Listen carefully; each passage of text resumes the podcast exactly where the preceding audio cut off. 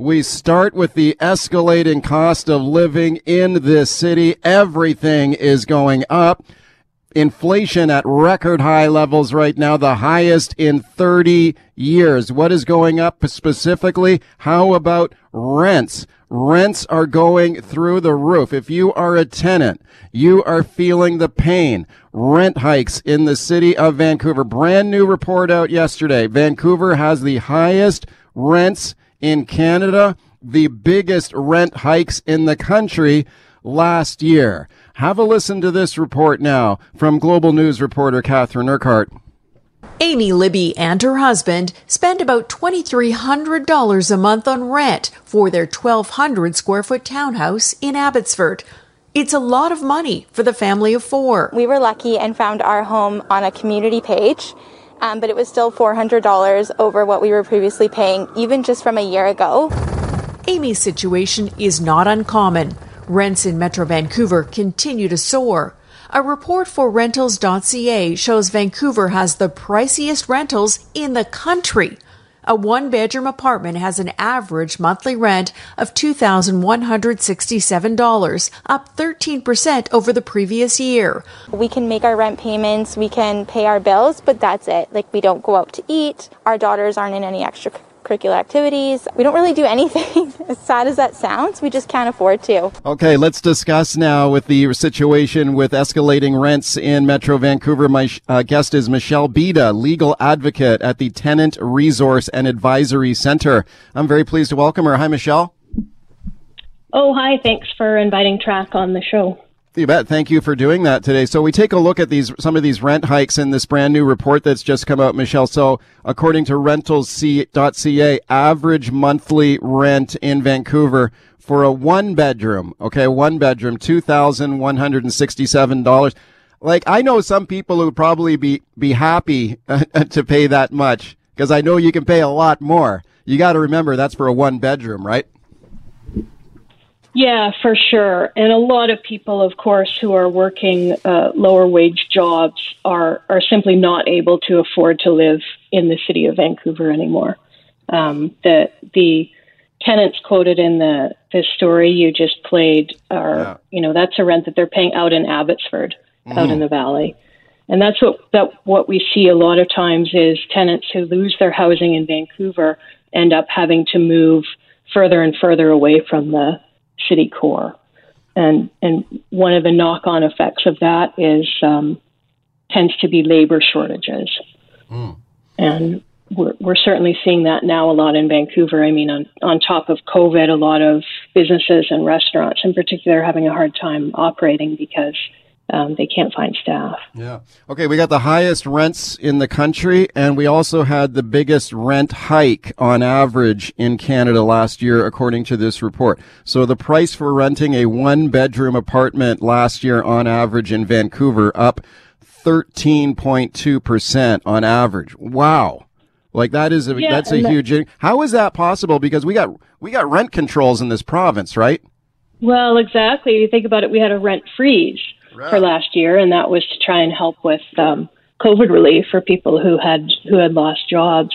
So what that tells you is that a lot of people were being evicted because in uh, BC is a jurisdiction with no vacancy control between tenants. So historically, um, CM, CMHC started reporting on this a couple of years ago. The, the average asking rent for a vacant unit in Vancouver is more than 20% higher than the overall average rent for occupied units. So any tenant who's evicted is facing a 20% premium right, when they move into a new place. Speaking to Michelle Bida, she is a legal advocate for tenants, and we're taking a look at rent hikes in Vancouver and Metro Vancouver, sky high, highest in Canada, highest rents in the country. So you mentioned like when some tenants are evicted, is is this the the renoviction that we hear about, right? Because it's you can legally as a landlord, if you were going to renovate a suite or an apartment, you can legally evict a tenant, and then what? Then you can jack up the rents for the new tenant then you you escape the price. You escape the rent control. Yeah, and it's not just renovictions. Uh, the BC government actually just recently tightened the regulations on uh, renovations so that a landlord now has to demonstrate that they actually need to do extensive renovations, which require eviction, before they can issue that notice. The problem is any other type of eviction, whether that's a landlord use eviction. So if a landlord says, I'm moving in, or a close family member is moving in, or if they're selling the unit and the um, seller says they're moving in. Or, frankly, what TRAC saw a lot of during COVID was what looked like pretty spurious cause eviction notices. Oh. Um, because landlords weren't able to evict for a brief period uh, for non payment or for other issues. Um, we were seeing a lot of people calling saying, you know, my landlord's just evicting me. They're saying I did X, Y, or Z. That never really happened. Um, but in mm. in BC, apart from this new renoviction regulation, there's no control over um, evictions in the sense that all a landlord has to do to evict someone is print off a form, fill it out, hand it to the tenant. So they're not tracked, they're not registered in any way. And for a lot of tenants who, who get an eviction notice, it costs $100 to file to dispute it. There's a lot of uncertainty about how they're going to go about doing that. A lot of people yeah. just get an eviction notice of any kind and and move. Okay, they, but obviously, they, like okay, obviously, like a landlord has to have the ability to evict a tenant that is damaging the property, a tenant who is not paying the rent, a tenant maybe who's breaking the lease by having pets or something that's against the rules. So obviously, you know, there are legit oh, reason yeah. there are legit reasons to evict someone, but you're saying that what it's it's too easy for landlords to evict someone on a flimsy uh, reason. Yeah, it's really it's really easy because, as I say, a lot of people just don't. They're not going to dispute it, um, especially people who who face you know language or literacy barriers or who just don't have the the time resources to figure out how to go through this process of filing for an eviction, then serving the packages, preparing to uh, to make a case before an arbitrator. It's really daunting for a lot of people. Okay. Um, do you do you therefore think that tenants? I mean, this is a, a tenant friendly government. I would argue here we have in power in British Columbia, and they've strengthened tenants' rights in BC. But you think they should be further strengthened? Fair to say. Yeah, I don't. I don't know if you're familiar with the report that came out of UBC last year. They did a Canada-wide survey and found that uh, BC was the evictions capital of Canada. Mm, okay. So across the across the country, there was an, an average of uh, like 5.7 percent, I think, of of people's last move had been due to an eviction. In BC, it was it was over 10 percent. Wow. Um, that's yeah, that's a really significant um, gap between the rest of the country and here.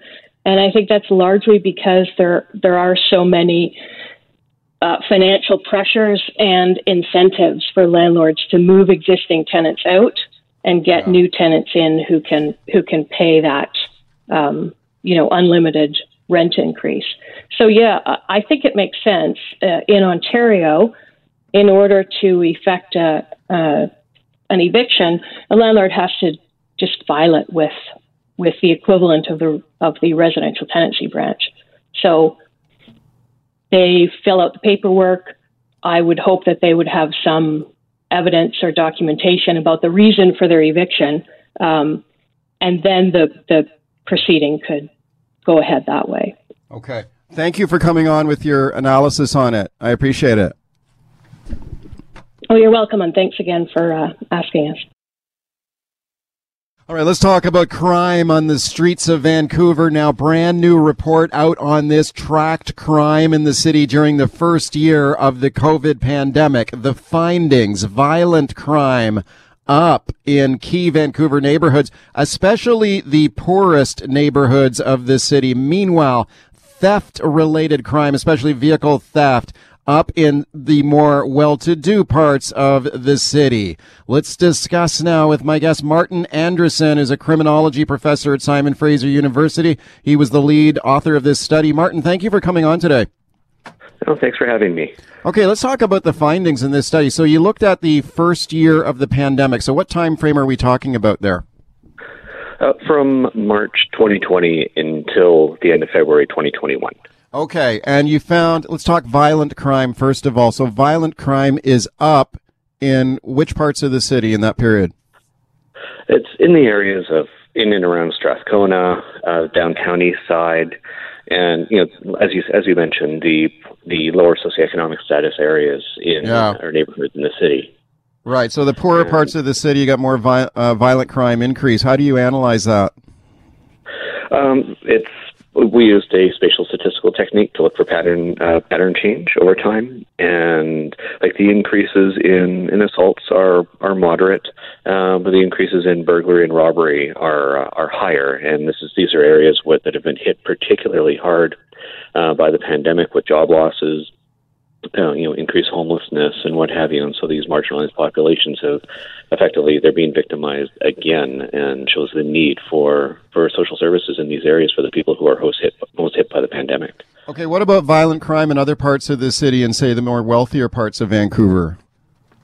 Uh, that's that's all been uh, lar- it's largely been down.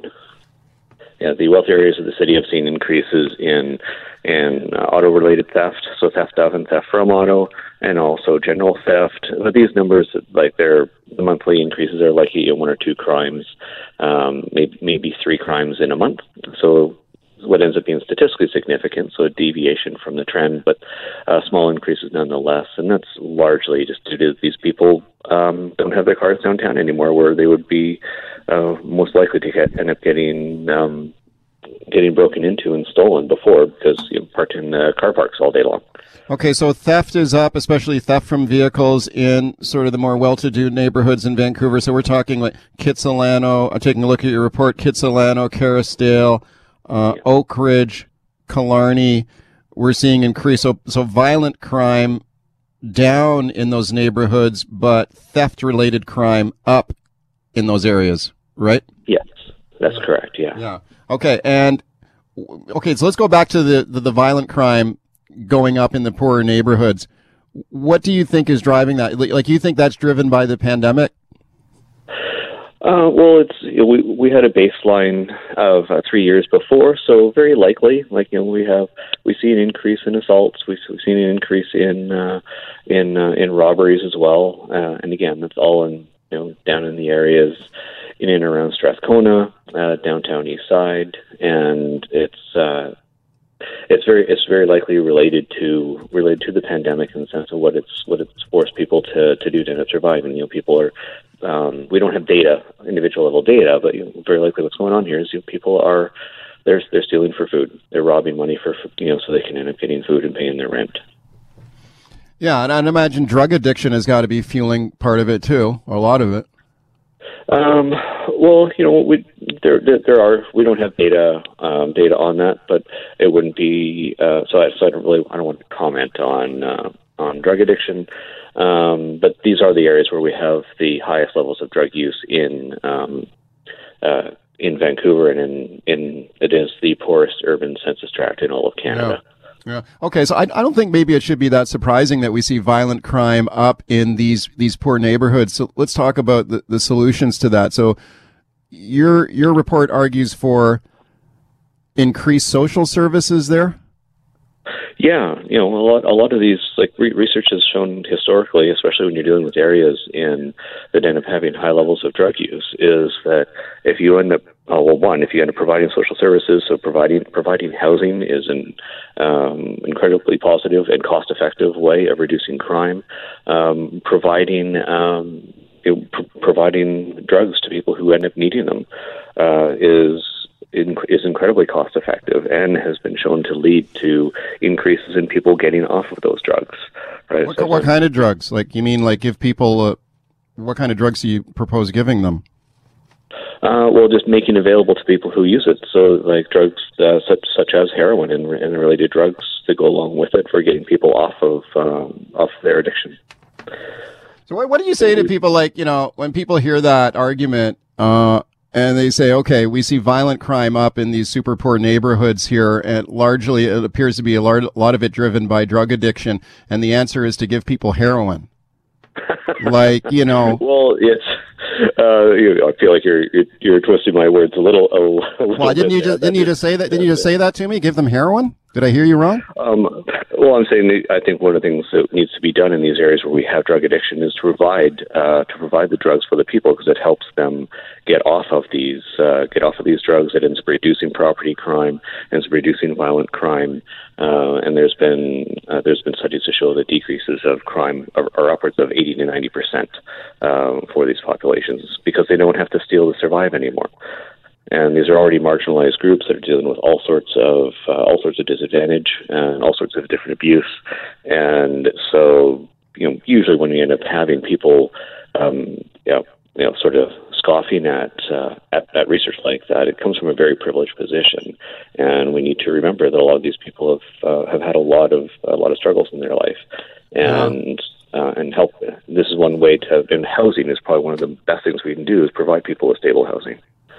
Speaking to criminology, Professor Martin Andresen from Simon Fraser University, brand new study out on crime trends in the city during the pandemic, violent crime up in Vancouver's poorest neighborhoods. What about police resources? We've talked to police officials on the show here who say that they're under resourced. They they want a budget lift from the city um, to better deploy uh, to address the rising crime rates in parts of the city and yet we, we also have a, a, campaign in the city to defund the police. What are your thoughts on that? Um, well, the defund the police movement is largely out of my expertise. I have done research in mental health uh, and police interactions with uh, ment- with the mentally ill. Vancouver Police Department was not interested in being involved in a research project that I was proposing on that a couple of years ago. Um, but they uh, that we do need to defund the police at part, like I'm, I'm, not talking about abolition of police, but defund the police, bring in more social services to end up having people um, help address mental health issues, address um, you know, drug addiction issues, because they're not largely the police aren't trained for that. Um, as far as crime, uh, crime going up and asking for more resources, you know, crime composes about 20 to 25 percent of police calls for service. This is across the country and common in the United States as well. Um, and crime has been going down in Vancouver for the past 20 years. So I'd have to know um, more information on why so, they're claiming crime is driving their need for more resources. Oh, okay. So would you propose then when you when we talk about defund the police, like are you saying that you should reduce the police budget and and put that money into social services, or should you increase the budget for both? Like, you know, I've heard the argument. Okay, I've talked to police officers who say yeah, like we would like some help for mental health experts to deal with, with mental illness on the street. Yeah, please help us with that, but don't take the money out of our budget to fund it. What are your thoughts?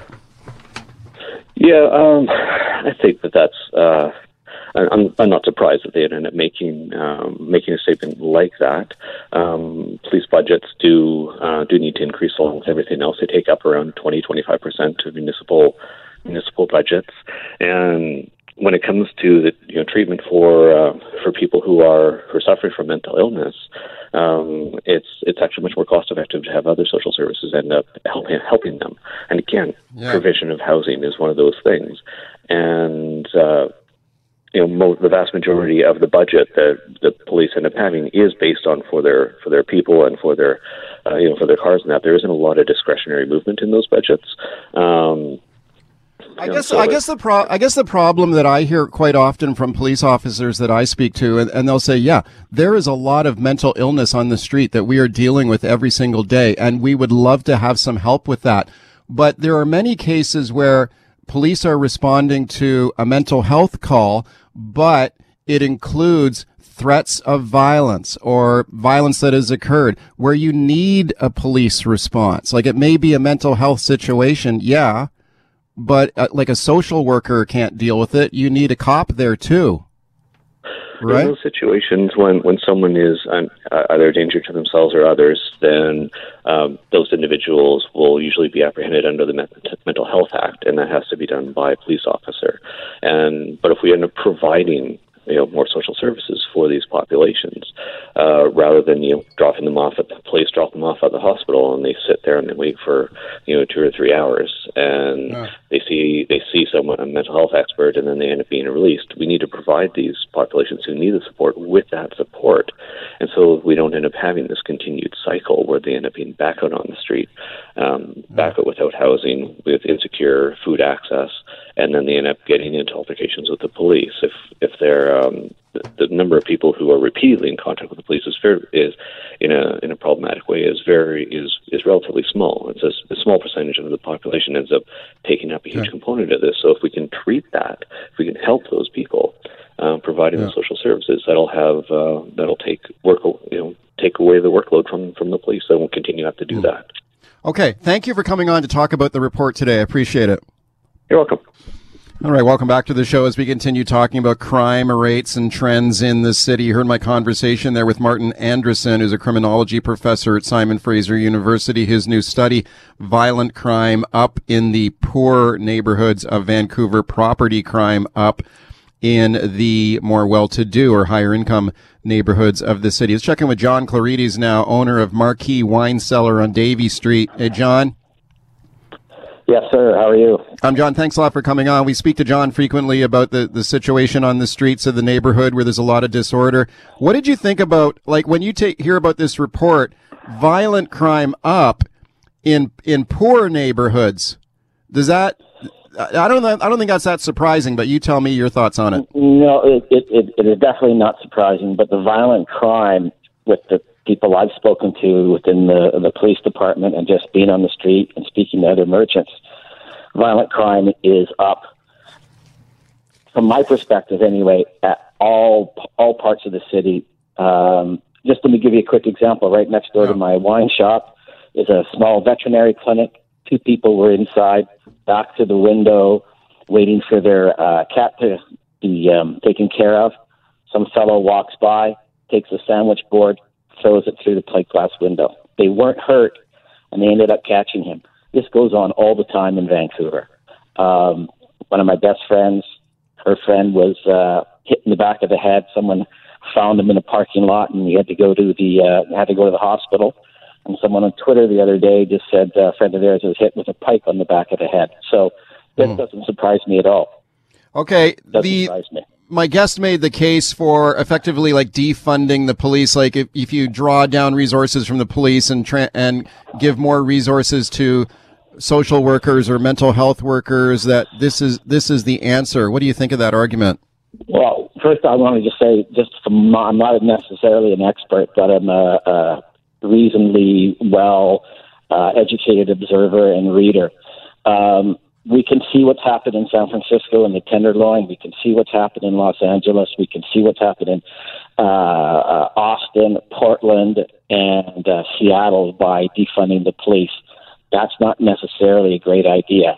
If someone is hurt, someone needs help, we we need the police on our side, and violent crime has to be dealt with with uh, by by the police department.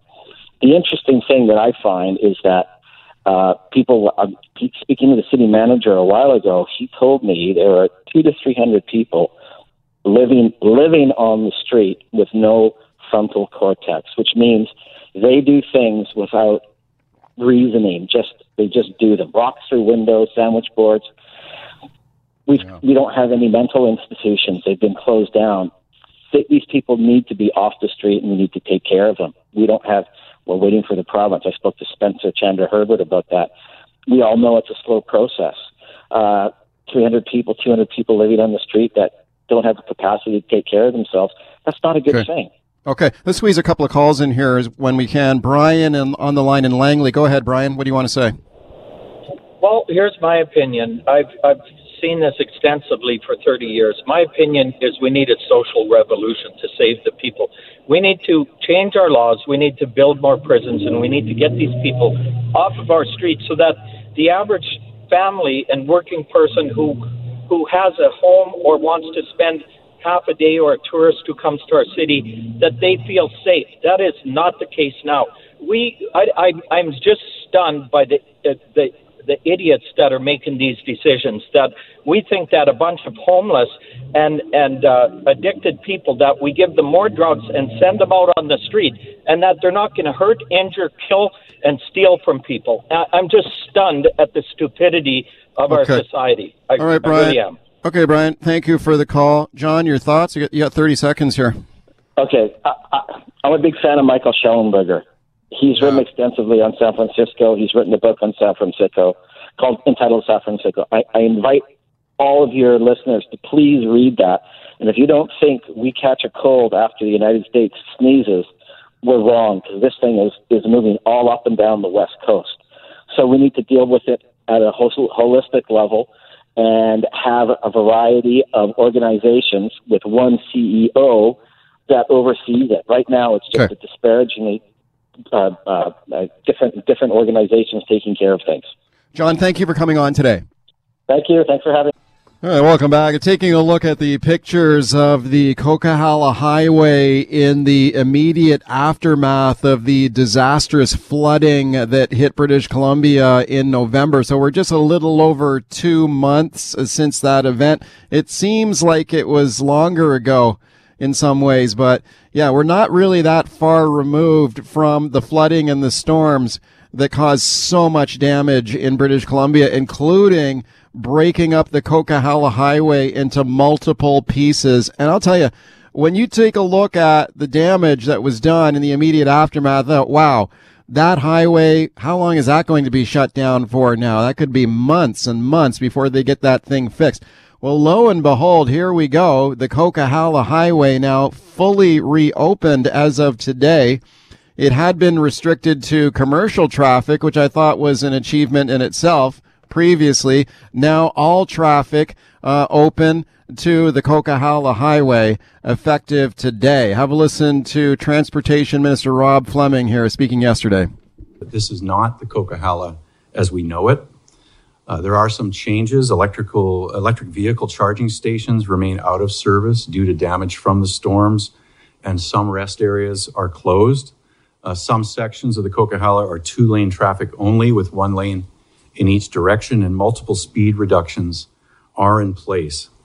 For everyone's safety, it's imperative that all motorists obey the posted speed limits and do not pass in these sections. Okay, Transportation Minister Rob Fleming speaking yesterday about the Coquihalla reopen. You heard him say there's single vehicle traffic in some sections of the highway.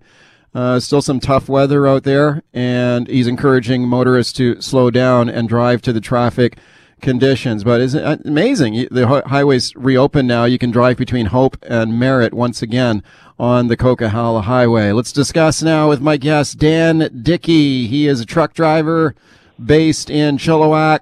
He is uh, at BC Trucker One on Twitter. Hey Dan, thanks for coming on. Hey, good morning, Mike. Hey Dan, when was the last time you drove the Coquihalla? Uh, Sunday, Sunday afternoon. Uh, what was it like?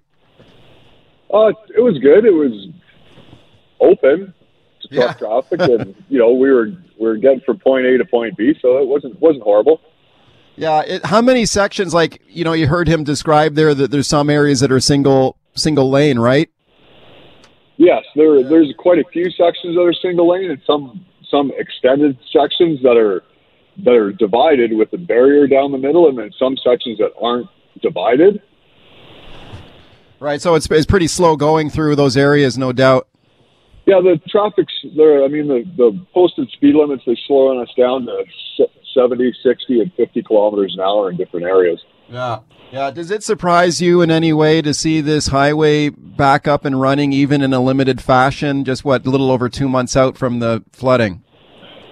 Uh, it surprised me when they opened it up to truck traffic before Christmas, so that Yeah. that was surprising. But Yeah. um, I, I, being back and forth across it a couple times, I'm not surprised that they've reopened it to the general public, and uh, hopefully that'll that'll help on the maintenance a little bit. But yeah, the last couple of times I've been over, it's been pretty good.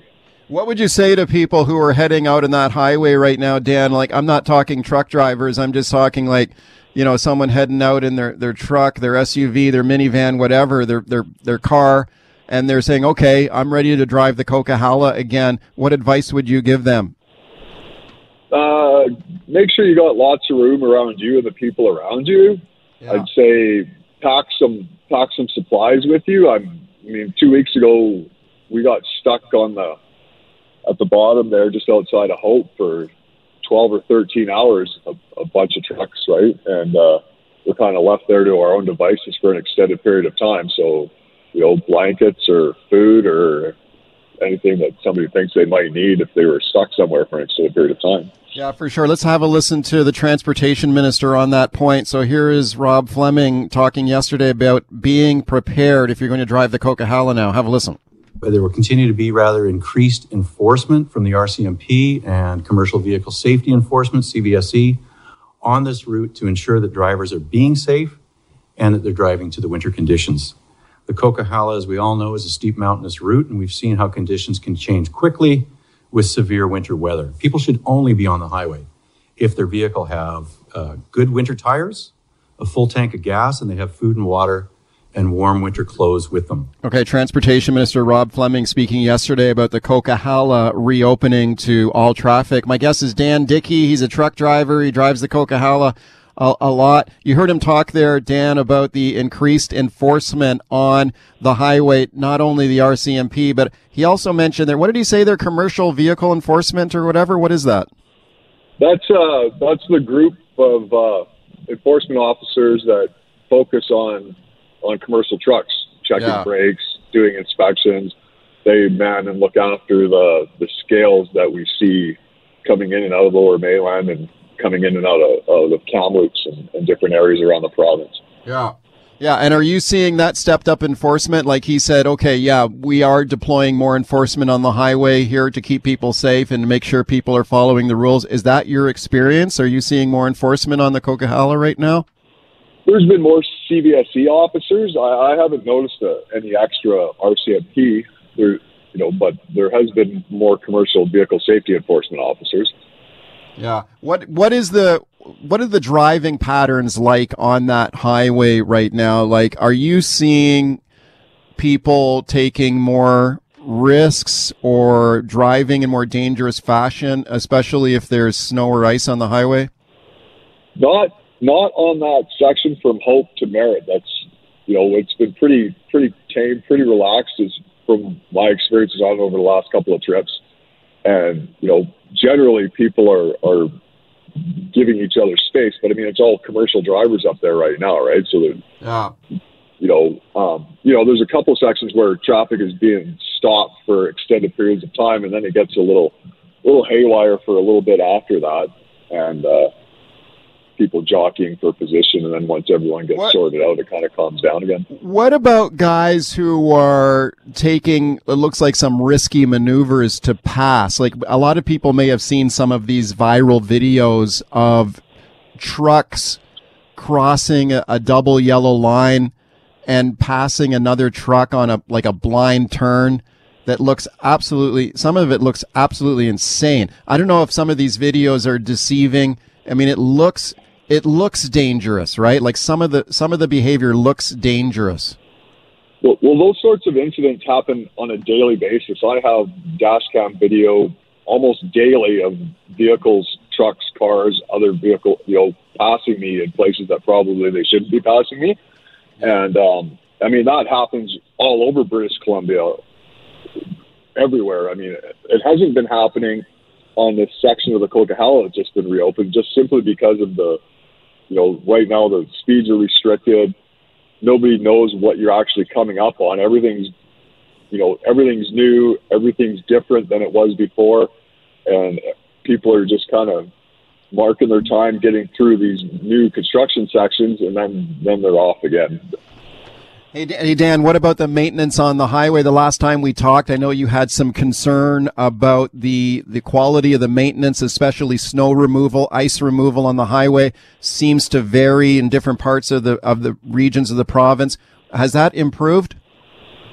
Uh, well, it's only been a couple of weeks. It's, you know, it's, the weather patterns are changing all over the place. I mean, I'm, I'm all over northern BC, Alberta, and, and down in the lower mainland, and it's, I mean, you get all all different conditions all over the place. But I mean, some areas better than others. some areas, you know, the the ministry will or will state that it's due to increased weather patterns or more treacherous weather patterns, and it's just yeah, I don't know. It's it's tough out here right now. It's it's it's a struggle, and yeah. Would you would you it. say, hey Dan, would you say the Coquihalla is the most dangerous highway in, in the province to drive? I mean, as a guy who's driven all over BC and Western Canada, like you know, a lot of people have seen that TV show Highway Through Hell. Is that really what the Coquihalla is? Is it highway through hell, or are there more dangerous part? Are there more dangerous roads to drive in the province? Would you say? Oh, there's a lot more there's a lot more dangerous areas. I mean, every area has its own challenges and is dangerous for different reasons, right? Some are dangerous because of how narrow they are and um, how you can get up to speed reasonably quick when you're not wanting to. The Coquihalla is treacherous and dangerous because it, the whole length of it is high speed, banked, um, and there's, I mean, in, in two lane and sections, you kind of can control traffic behind you, right? You can let traffic go by you in, in different areas. On that on that Coquihalla, there's no opportunity to hold, you know, to keep traffic behind you for a little bit and then get out of their way and let it and let traffic by. Yeah. There, when you get onto a three or four, two or three lane section, it's it's a free for all, and, and people are, you know, can go by you whenever they feel like it. Corners, straightaways, you know, whether you can see both of the lanes, whether one lane's covered in snow or the middle has been plowed and both both lanes are partially covered in snow. There's it can be really treacherous. Yeah, last question for you, Dan. Like we heard the minister say there, look, if you are going to drive this highway, just be prepared for delays. It could kick you. You know, I've heard some estimates that the trip to, to Merritt could take you another 45 minutes or an hour longer than normal. I know it depends on the weather conditions, I guess. But he, he also said, look, make sure you've got full tank of gas, you've got some emergency supplies, and you've got good winter tires. Do you ever do you see people driving that highway with inadequate tires? Uh, well, there's lot. I see lots of commercial vehicles like that are, that have legal tires on, but tires that I wouldn't necessarily take over mountain passes in the winter.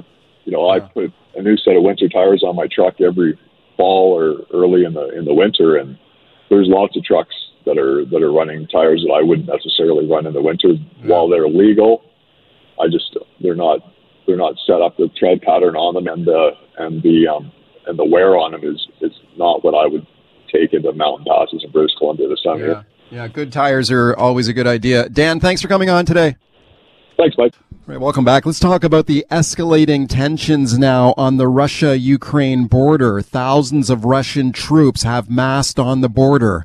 A Russian invasion of Ukraine appears imminent. Last ditch diplomatic efforts are underway in an effort to prevent it. U.S. Secretary of State Antony Blinken in Kiev to meet with the Ukrainian president, signaling the urgency of the crisis. The U.S. White House calls the situation extremely dangerous. Canada also engaged at the diplomatic level. Foreign Affairs Minister Melanie Joly met with the Ukrainian Prime Minister on Monday on a high stakes visit to Ukraine. She says Canada's support uh, supports Ukraine sovereignty from Russia. Have a listen to this report now from Global News. Russia's aggression near the Ukrainian border is now more than mere saber rattling. Troops conducted tactical exercises southeast of Ukraine, while to the north, Russian tanks rolled into Belarus as those two nations prepare to rehearse repelling an external attack. With the threat surrounding Ukraine, its foreign minister has asked Canada for military equipment. We know that it is important uh, to play our part in the context, and therefore we're looking at options and we'll take a decision in a timely manner. Canada already has a rotation of about 200 armed forces members assisting and training Ukrainian troops as part of Operation Unifier. Okay, you heard the voice of the Foreign Affairs Minister there, Melanie Joly, in that report. Let's discuss now with my guest, Steve Day. Steve is, the, uh, Steve is the founder and president of Reticle Ventures Canada. He is a former Special Forces commander in the Canadian military. I'm very pleased to welcome him back to the show. Steve, thanks a lot for coming on today. Yes, my pleasure to be here. Hey, Steve, what is your read on this situation right now? Do you think this appears uh, imminent that Russia is going in there? We'll see a Russian invasion of Ukraine. Do you think that's what's going to happen? Um, I don't personally believe that they'll end up invading. That's not to say that they won't.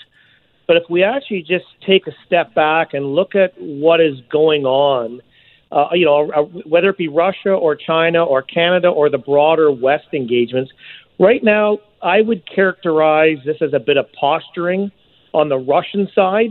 Um, again, not to say they won't invade, but I, I actually think it's unlikely. What do you think the Russians want here? Like, what is Putin up to? What, why is he doing this? Well, part of, and, and again, I think from a Canadian perspective, we often lose sight of what's going on in, in the broader global competition space. And Russia, China, Iran, North Korea, those, those typical, if you will, bad actors, largely are militarily weaker than the West.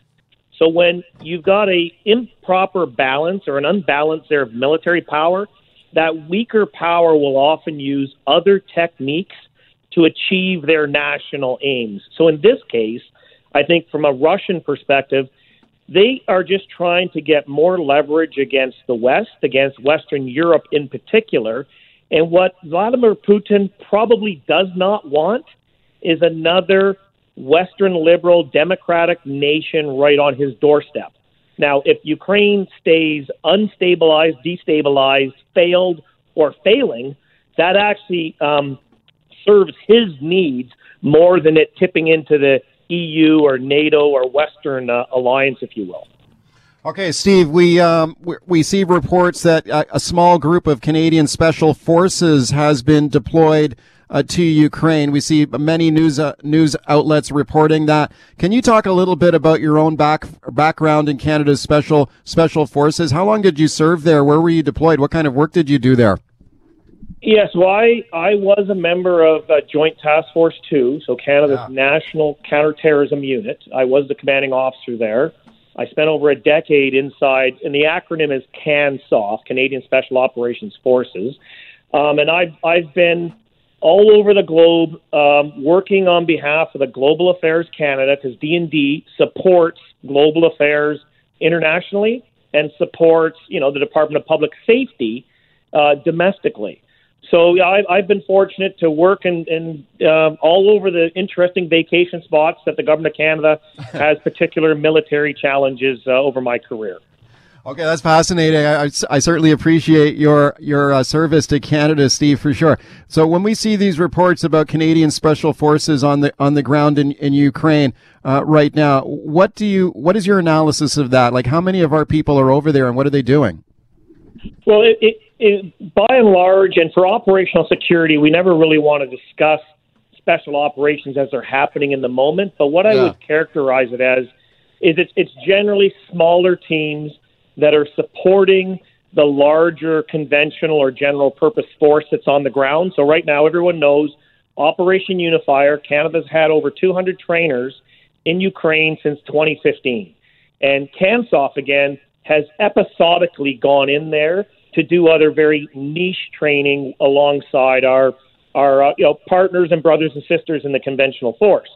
Um, so you know, deploying Canadian Special Operations really should be an expectation of Canadians when there's a crisis or an emerging situation, because it just gives another view on the challenges that the troops on the ground are facing, and more importantly, it gives another information conduit back to the national defense and national decision makers in Ottawa. It's just a different perspective, often on the same problem. Right. Speaking to Steve Day, former Special Forces commander in the Canadian military, and we're talking about the tensions right now on the Russia Ukraine border. Uh, the U.S. White House warning in, in the past 24 hours that a Russian invasion of Ukraine could be imminent. Uh, the White House calling it an extremely dangerous situation. S- Steve, what do you think the chances are here of, of a shooting war? uh, and the potential for Canada or, or, our allies to somehow get mixed up into this? Because right now we're hearing, you know, the United States is warning of economic sanctions in, re- in retaliation if Russia goes in, right? Yeah, and, and let's not lose sight of the fact that there's already a shooting war happening in the Donbass region. There's already a front line in there, and there are, you know, exchanging rounds going back across that. And that's been going on for years. So the real question is does this tip over into a, you know, kind of full scale Russian military intervention? And what would the West be willing to do to counter that 100,000 uh, man force that the Russians have assembled? Here, here's the reality. Right now, um, other than the Russian forces that are in place, uh, clearly a very small Western footprint supporting those Ukrainian forces and the Ukrainian forces that, that are there, we don't have a lot of what the term is combat power on the ground to prevent uh, a Russian corps or two from rolling right into Kiev. Yeah. The question would be is it worth taking it back if they decide to do that? Mm. And now all of a sudden, you are talking a heavy metal, force on force, peer nation to peer nation type confrontation. Okay, Steve, we're watching it very closely. Thank you for coming on with your expertise and analysis today. Appreciate it. No problem, Mike. I'd like to, I'd like to make a shout out, if I could, to Chilliwack. Uh, I had three years at one combat engineer regiment and the Canadian Forces School of Military uh, Military Engineering early in my career. Loved my time in the Lower Mainland. All right, welcome back to the show as we continue talking about the escalating tensions on the Russia Ukraine border. More than 100,000 Russian troops amassed on the border. Is a Russian invasion of Ukraine imminent? The United States feels that it is. The U.S. White House this morning characterizing the situation as extremely dangerous. Multiple news organizations now are reporting in Canada that Canada has deployed a small contingent of special forces uh, personnel on the ground in Ukraine as the tensions rise. Let's have a listen to Prime Minister Justin Trudeau speaking about this this morning. We are there as friends and allies. Um, we have a military mission there, Operation Unifier, uh, and Minister Anand has been uh, talking about that. Uh, we are there uh, to support and train uh, the Ukrainian troops. Uh, and we're working with our international partners and colleagues to make it very, very clear that Russian aggression and further incursion into Ukraine is absolutely unacceptable. Okay, Prime Minister Justin Trudeau speaking this morning. Is war imminent in the region? Let's check in with Andrew Rasiulis now. He's an analyst with Canadian Global Affairs Institute. Very pleased to welcome him to the show. Andrew, thanks for coming on today. Thanks very much for having me, Mike. Appreciate you doing this. What is Canada's role here? You heard the Prime Minister there talking about the mission uh, in which Canadians have been deployed here. What what is our role here in this uh, potential conflict now? Well, our role is twofold, uh, as it's always been. One on the one side, it's deterrence, and that's what the Defense uh, Department does, and the Canadian Armed Forces do.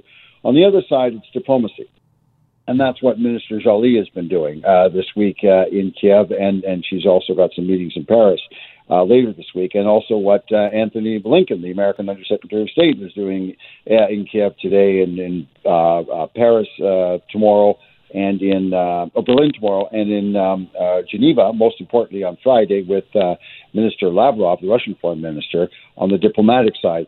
So Canada is actually engaged now in both sides of the equation, the defense and the diplomacy. Um, you, your your uh, your intro said that war may be imminent. I think the Americans are simply uh, making people aware of the gravity of the situation. But at the same time, the diplomatic option is very much on the table, and that's where everyone's putting their emphasis right now.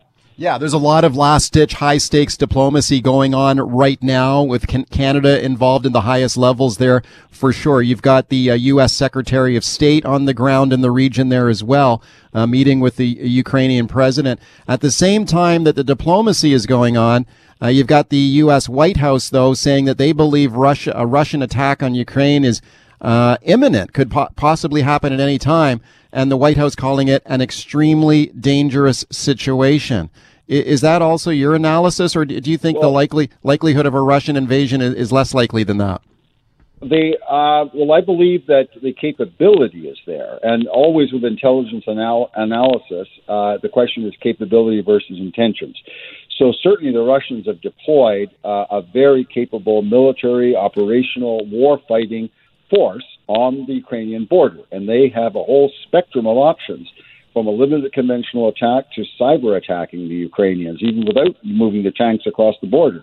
There are a number of options the Russians have to inflict pain on the Ukrainians as part of their disagreement with Ukraine about NATO and so on. Um, on the other hand, uh, the I, I, don't believe the word imminent uh, is actually wh- where I would put my uh, my analysis. My analysis is that it's very uh, difficult situation. The Russians are very serious about the military option. They will not allow negotiations to drag on infinitely, while they believe that NATO enlargement uh, poses a significant threat to the Russian concept of sphere of influence and, and yeah. where their interests lie. Having said that, there is still the time for diplomacy, and the time for diplomacy is now. It's this week, and that is taking place. Speaking to Andrew Rasiulis, Canadian Global Affairs Institute, could, could you expand a little bit, Andrew, on your thoughts on, on Russia's motivations here? Like, what is Putin's game here? Why is he doing this? What is he up to? Okay, this is a long-term issue that actually even goes back to uh, to, to, to Yeltsin in the in the 90s. This is Russia dealing with the collapse of the Soviet Union. When it was a superpower, it had a huge sphere of influence in in in, in Eastern Europe.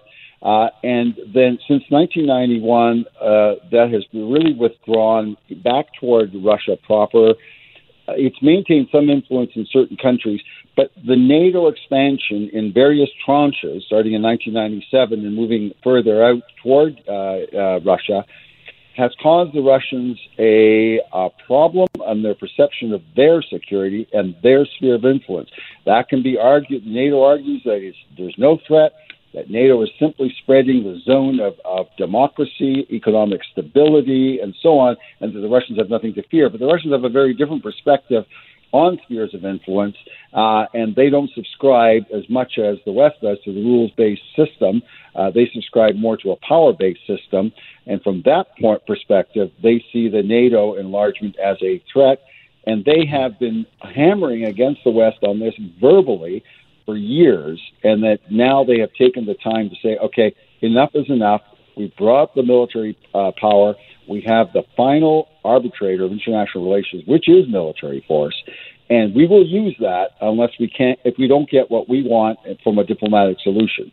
And let's talk and let's find something. And I believe actually a compromise over the, the NATO enlargement issue is actually not that difficult to arrive in the sense that I think people understand that de facto Ukraine is not going to join NATO anytime soon. Although it has the right to apply, NATO does not have consensus to accept. And this is what happened this summer. There was a motion at NATO to bring Ukraine in, and it was rejected by lack of consensus. So, a diplomatic solution that kind of says, okay, it's not going to happen today. So, how can we assuage the Russians uh, and and talks of things like moratoriums, a pause, and the. Russians are after a, a framework framework of security in Europe, there has already been agreement between the Americans and the Russians and NATO and Russia on some moves toward diplomacy in the in the realm of arms control and confidence okay. building. That's, yeah, that's thank you, agreed. thank you, Andrew, for your analysis on it today. We're watching it closely. Appreciate it. You're very welcome.